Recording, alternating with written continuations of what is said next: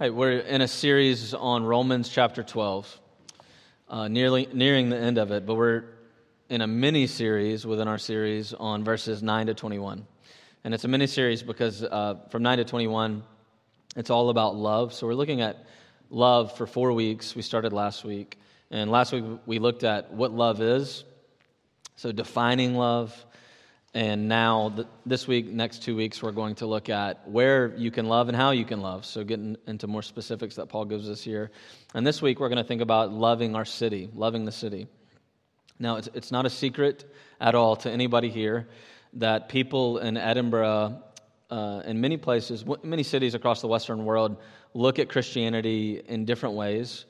Some people are very antagonistic towards Christianity. You know, they look at Christianity and they say it's a white-centered religion where the Bible condones slavery and all sorts of other things that we know are now wrong. And so they hate Christianity. And there's other people who are intrigued by it and look at it and say, actually, Christianity gives us a great moral foundation, but we now know that the historical Jesus is different from the Jesus of the myths of the Gospels. So there's people who really don't like it, and people who like it but don't want to accept Jesus as what he said he is. And then there's people who are, and I think this is the most overwhelming category by far, completely indifferent. So they just don't care either way. They think Christianity is not something that's very relevant for the modern world.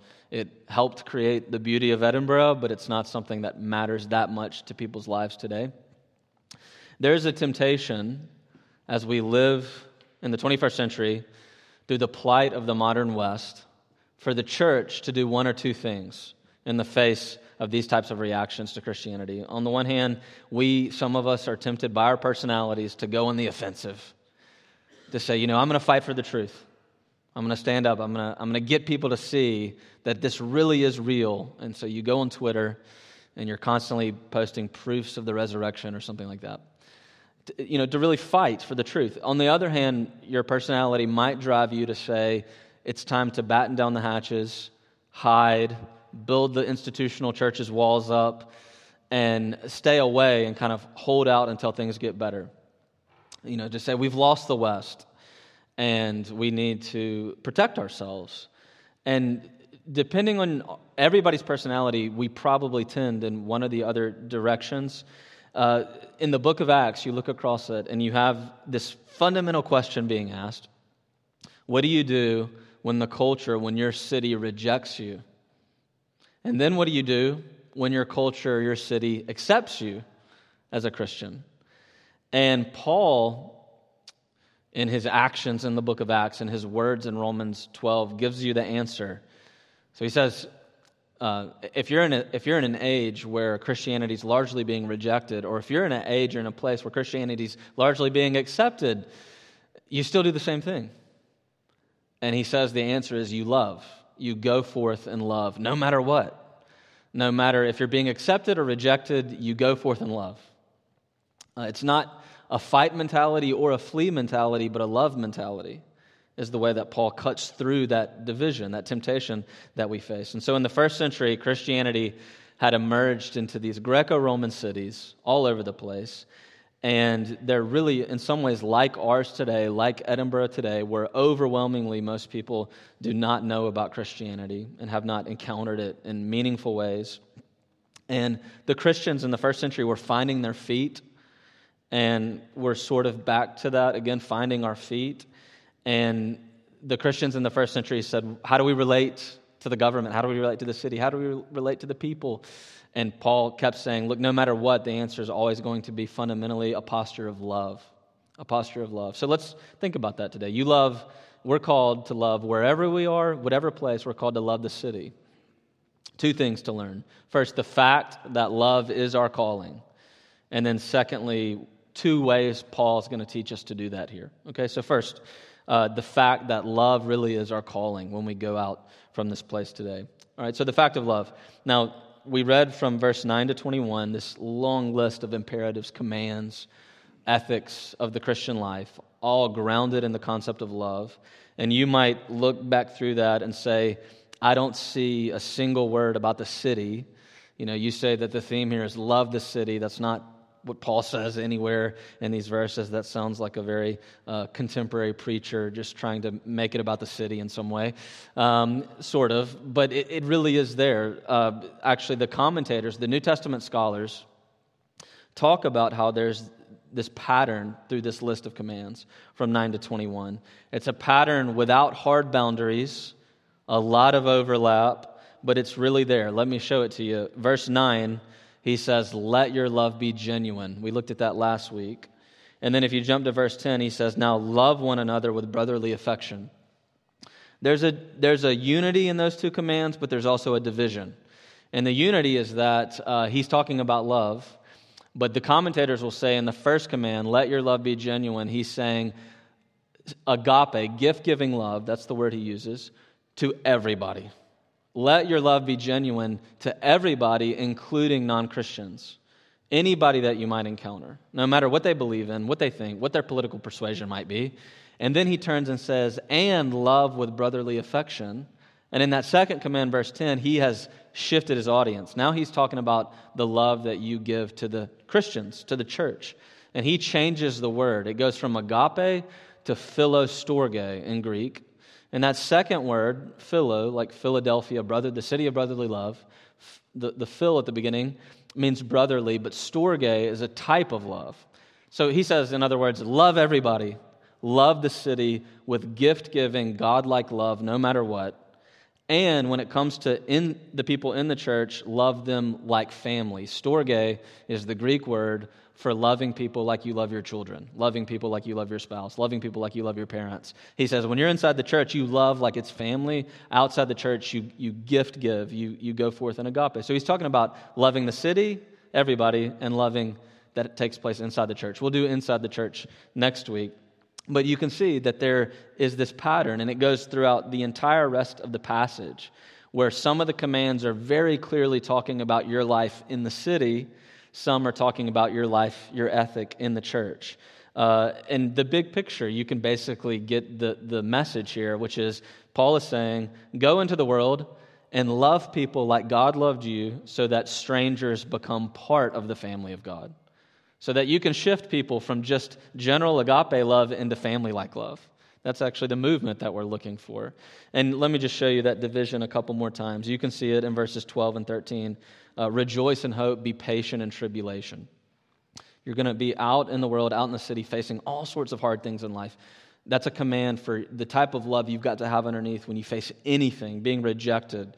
You can see it again, verse 14, bless those who persecute you. He's talking about life in the city. Verse 19 and 20, verse 19, beloved, never avenge yourselves. He's talking about a relationship to people that are not Christians there. But then you can go through and see verse 13, contribute to the needs of the saints, show hospitality. He's talking about life inside the church there. So he's doing this split. There's no hard boundary. All the ethics overlap. We want to show hospitality in and outside the church. But he's talking about loving, how to love the city and how to love the church back and forth here throughout verses 9 to 21. Now, the lesson's simple. In the early church, again, Christians were asking, what do I do in relation to the city around me? How do I live?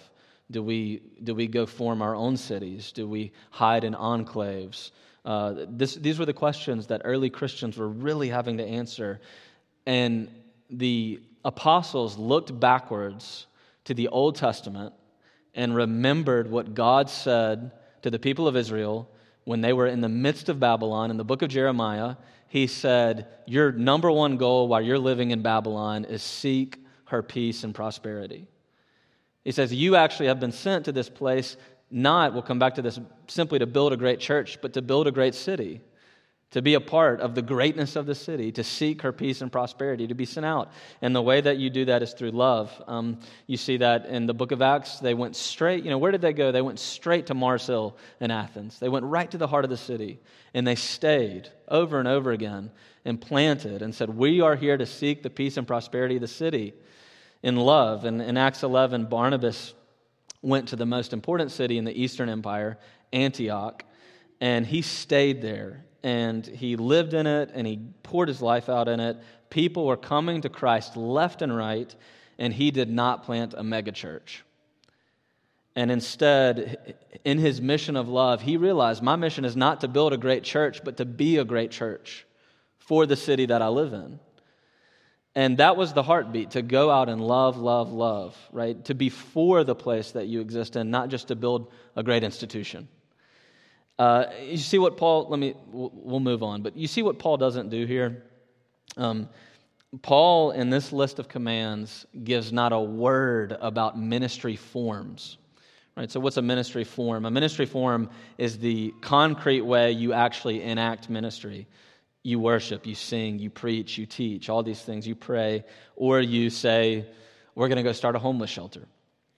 And when you think about things like that, you say, well, maybe we should, maybe we shouldn't. Where are we? Does this really fit? Are there other ministries doing this better than we're ever going to do it? Or you say, we're going to fight human trafficking, very important ministry. But are we the right people to do that, and how? Or can we get involved in other people doing it? Or you say, I personally am going to go push against unethical forms of business practices within my workplace. These are all ministries that can all take shape in different ways, and you've got to ask, why am I doing this? For what reason? Does it make sense? Is it the right application of love in whatever context I'm in? You see, these are ministry forms, and ministry forms have to be tailored to exactly where you are, the city you're living in, the neighborhood you're living in. They're important, absolutely. Paul does not say a word about ministry forms, not at all. Instead, he says, this is not a how-to-do-it guide, but a how-to-be guide. How to go forth into the world and the person you need to be. In other words, we said last week that love is the gatekeeper of the gifts. Love is the gatekeeper of all ministry forms. He's saying the posture you need when you go into the world, how to be, is deeply rooted in love. When you enact anything, whether it's a homeless shelter or street preaching or bringing a meal to your neighbor, love is more fundamental than any of the actions that might take place. He's giving us a how to be, a posture guide here. All right, so let's think about that. Secondly, finally, only 2 points. We're almost done. The posture that love takes. The posture that love takes. He gives us two. He gives us a lot more than two. We'll come back to more next week. But let me just highlight two. They are humility and chaplaincy. Okay, humility and chaplaincy. Look at each briefly. Verse 16, you can see him say it halfway down. He says, do not be haughty, but associate with the lowly. He's saying when you go out into the city, do not be haughty, associate yourself with the lowly, and never be wise in your own sight. So interesting, if you jump back up to verse 3, if you have a Bible, you can see that he says, by the grace given to me, I say to all of you, do not think of yourself more highly than you ought to think. Now, in verse 3, he was talking about fighting your pride within the church body.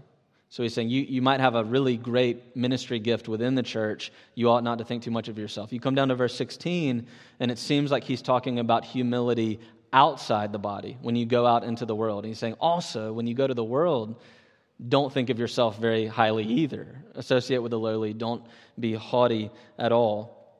Now, he's talking here about humility, and humility is the trait of a supernaturally changed heart. In other words, very important, love is not vague. Love is vague. The word love is incredibly vague. But when you come to the Bible, what you find out is that love is not vague. Love is not an emotion primarily. It's not a mere affection. When the Bible treats love, and we defined it last week, it says that love takes up very concrete forms. We said last week, love is selfless affection and concern for the ultimate good of another for God's sake.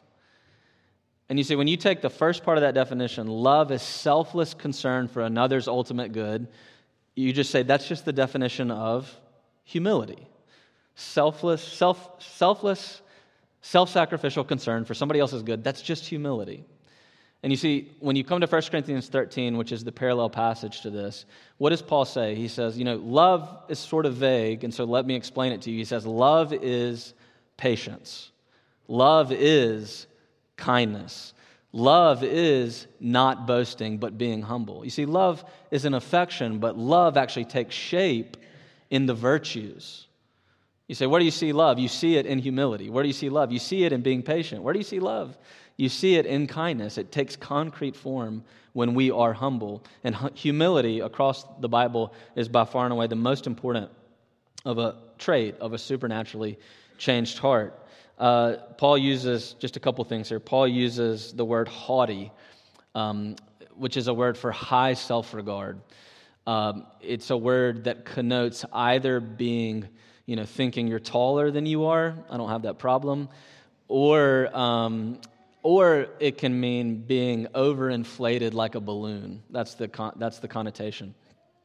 So he says, some of us, we all struggle with being overinflated, our egos being overinflated like a balloon, and it's got the sense of having your chest poked out. You men walking around thinking you're big and fit with your chest poked out, that classic image of the 19th century ultimate macho man or something.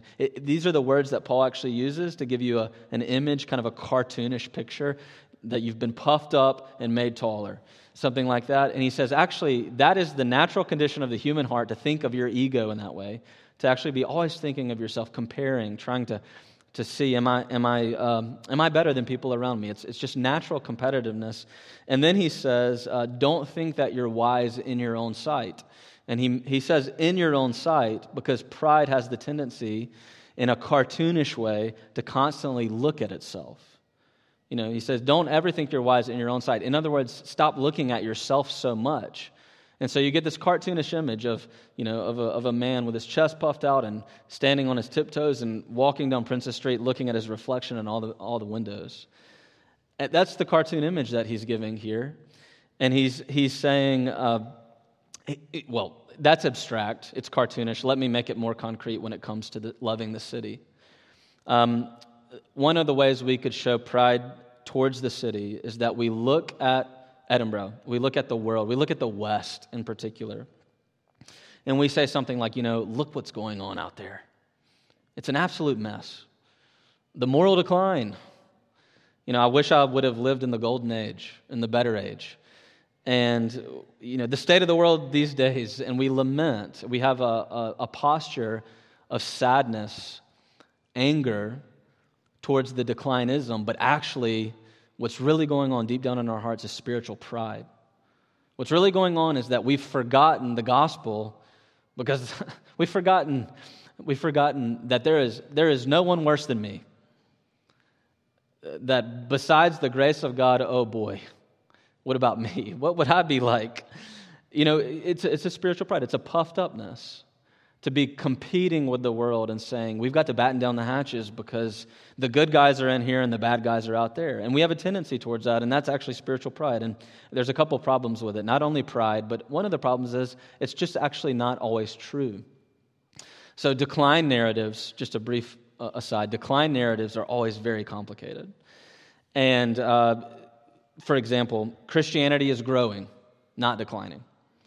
And in 2030, there will be more Christians in China than the United States of America. And in 2050, there will be 40% of all world Christians in sub-Saharan Africa. Christianity is diversifying, spreading like wildfire. Did you know that there are 4 times as many Christians on planet Earth today than there were in 1920?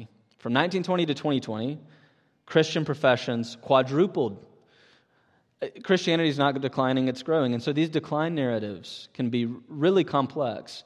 But at the same time, we know that maybe where we live, whether it's Edinburgh, somewhere in the West, we do see decline of Christian professions, household professions, changes in the sense of the moral order. And Paul is coming and saying, you know what? If it's going really well, go forth to your city in love. If it's going really badly, go forth into your city in love and do the exact same things no matter where you are. And he's saying ultimately that the posture of humility is just simply to say, I go forth in love because I know I was loved. I was first loved. In other words, he's saying, a Christian in their right mind, a Christian in our right gospel-centered mind can never say the good guys are in here and the bad guys are out there. And instead, when we look at the gospel, the good news of Jesus Christ, we have to say, my sins, they are many, and his mercy is more. You know, he came for me when I was totally unlovable, and he loved me to the end. And so if you see the gospel, if you've experienced the gospel, it pokes a hole right in that balloon that's been inflated in the middle of the heart, especially in how we relate to the city. God said to Jeremiah, seek her peace and prosperity. We are here to actually build a great city, not a great church, but to be a great church for the city. That's actually the Christian calling. All right, let me apply it in one way, and we have to move to the last thing because we're running out of time. How do you know if you're growing like this, if you're growing in love, manifest and real humility before people that are not like you at all? One of the ways is that you look in your life for the freedom to serve. In other words, the freedom of self-forgetfulness, the freedom of self-forgetful service. Do you have it? Do you notice yourself more and more since you became a Christian, serving people and loving people without thinking about it as much? So C.S. Lewis talks about it like this. At the end of Mere Christianity, he says, don't imagine that if you meet a really humble person that they will be like what most people think of as humble nowadays. This man, if it's a man, will not be a person who is always telling you that, of course, I'm a nobody. Probably all you'll think about him is that he seemed cheerful, intelligent maybe, but really he took a real interest in what you said to him. If you dislike him, it'll probably be because you feel a little envious of anyone that seems to enjoy life that easily. He will not be thinking about humility. He will not be thinking about himself at all. He'll be thinking about you. And so you see, he says the mark of true humility is not that you have that your balloon's been popped. You don't have an inflated ego, but you do have a really low self-esteem. You say, I'm a nobody. He says, actually, the mark of humility is just self-forgetfulness. It's just to think of yourself less and less and less. It's just to forget about your own ego. And that means that you will have the freedom to just go and love on other people. All right, lastly and briefly, Paul gives us one more posture here.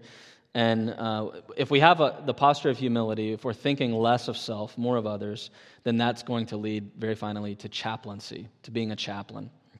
All right, what do I mean by that? A couple commands Paul gives. Verse 14, he says, bless those who persecute you. Bless them.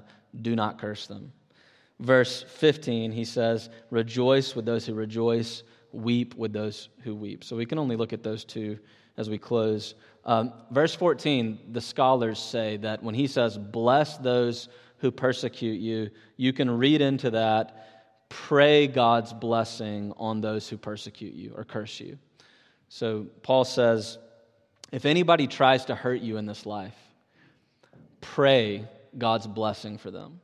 Go into the world, into the city, and no matter in what way somebody opposes you, mistreats you, doesn't like you, at minimum, you're called to actually pray for them, pray God's blessing over them. And so very simple application.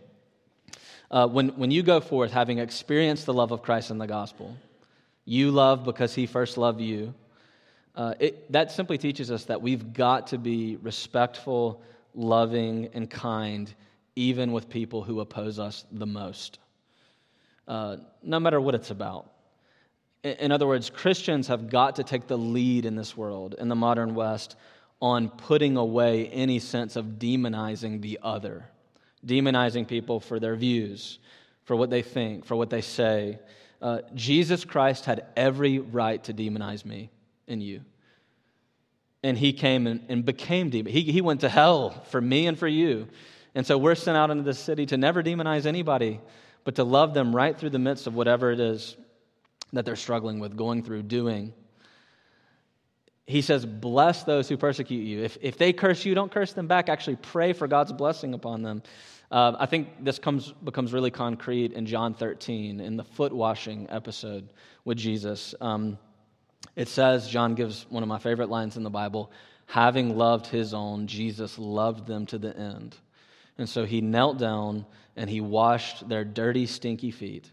And remember, He washed their feet in the first century household like a slave, and he told them, go in the world and do likewise. He told them, love me as I have just loved you. Remember whose feet he was washing? One of those men was Judas. He got down on his knees and he washed Judas's feet, and Judas went out that night and betrayed him. And one of those people was Peter, and one of those people were all the other disciples that ran away from him. Oh boy, they didn't like him, they didn't love him, they betrayed him, and he got down and he loved them to the end. He washed their feet, and he says, now go and do likewise. Down in verse 20, I'll move on, but this, verse 20, if your enemy is hungry, if the person who hates you the most is hungry, he says, feed him, meet his needs, meet that person's needs in your life. He takes it that far, no matter what. Now, Who is it that you're loving like this in your life? Who is it that you're praying for in your life like this? And one of the ways to maybe say, okay, look, I don't know that this is present in my ministry in the city. Simple love, caring for people's needs, loving them no matter what, no matter how much of a jerk they are. One of the ways to think about it is sometimes what you can do is just pick your neighborhood, your street, your block of flats, your workplace. Maybe it's through hobbies, sports that you play. You probably can't focus on all of them. You're very busy. But what you can do is say, you know what, we're going to actually make this group of flats the place where we love people the most. We're going to make these people that are part of this hobby we love the people we focus on and love the most. You've got to actually do that. Have you done that? Think about doing that. That's one way to get started in this. Last thing, not only verse 14, but verse 15. He says, rejoice with the rejoicing, weep with the weeping. All right, remember, humility is selfless interest in another person's ultimate good.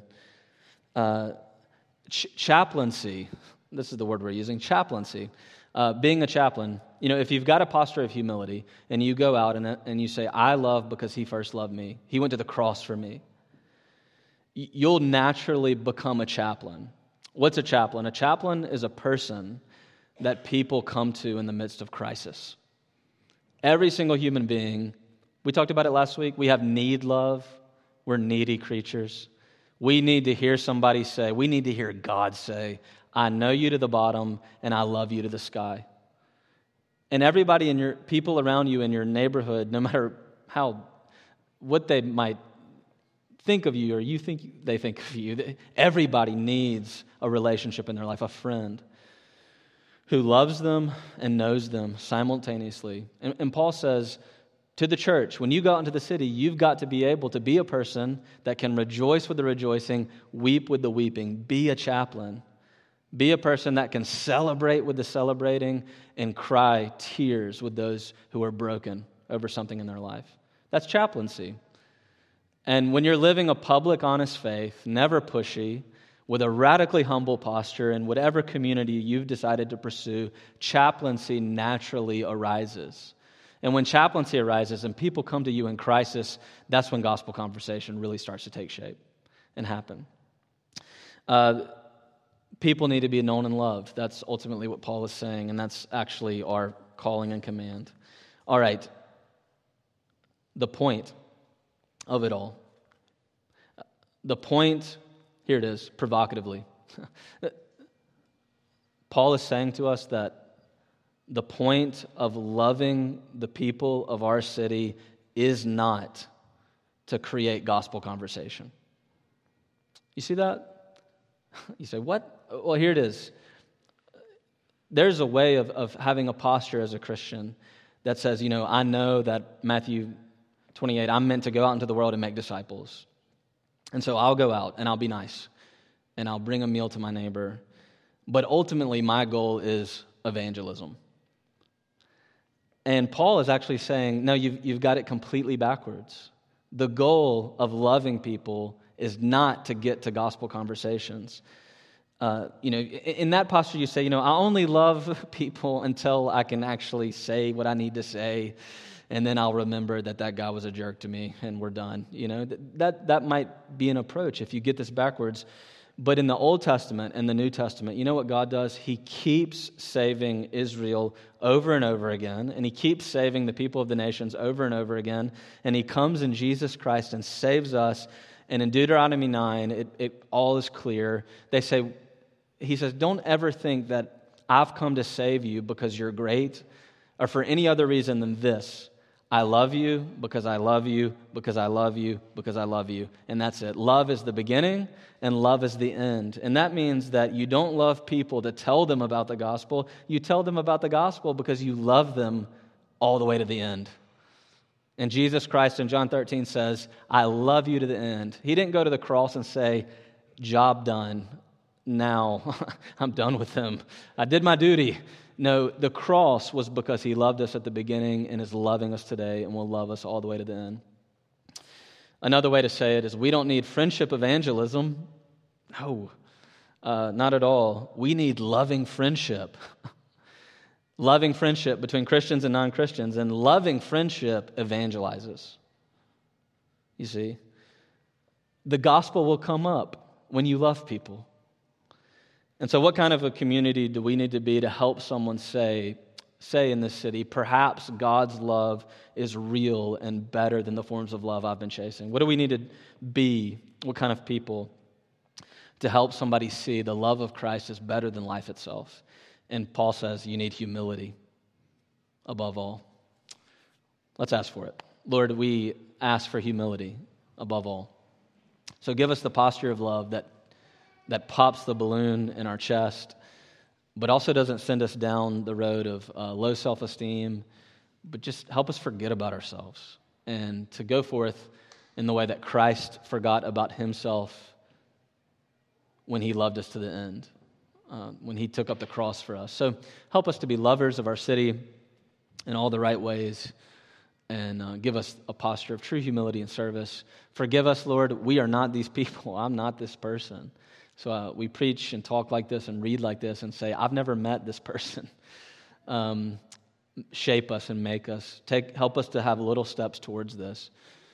So help us to love people so much that we do want to share the gospel. And we pray this in Christ's name. Amen.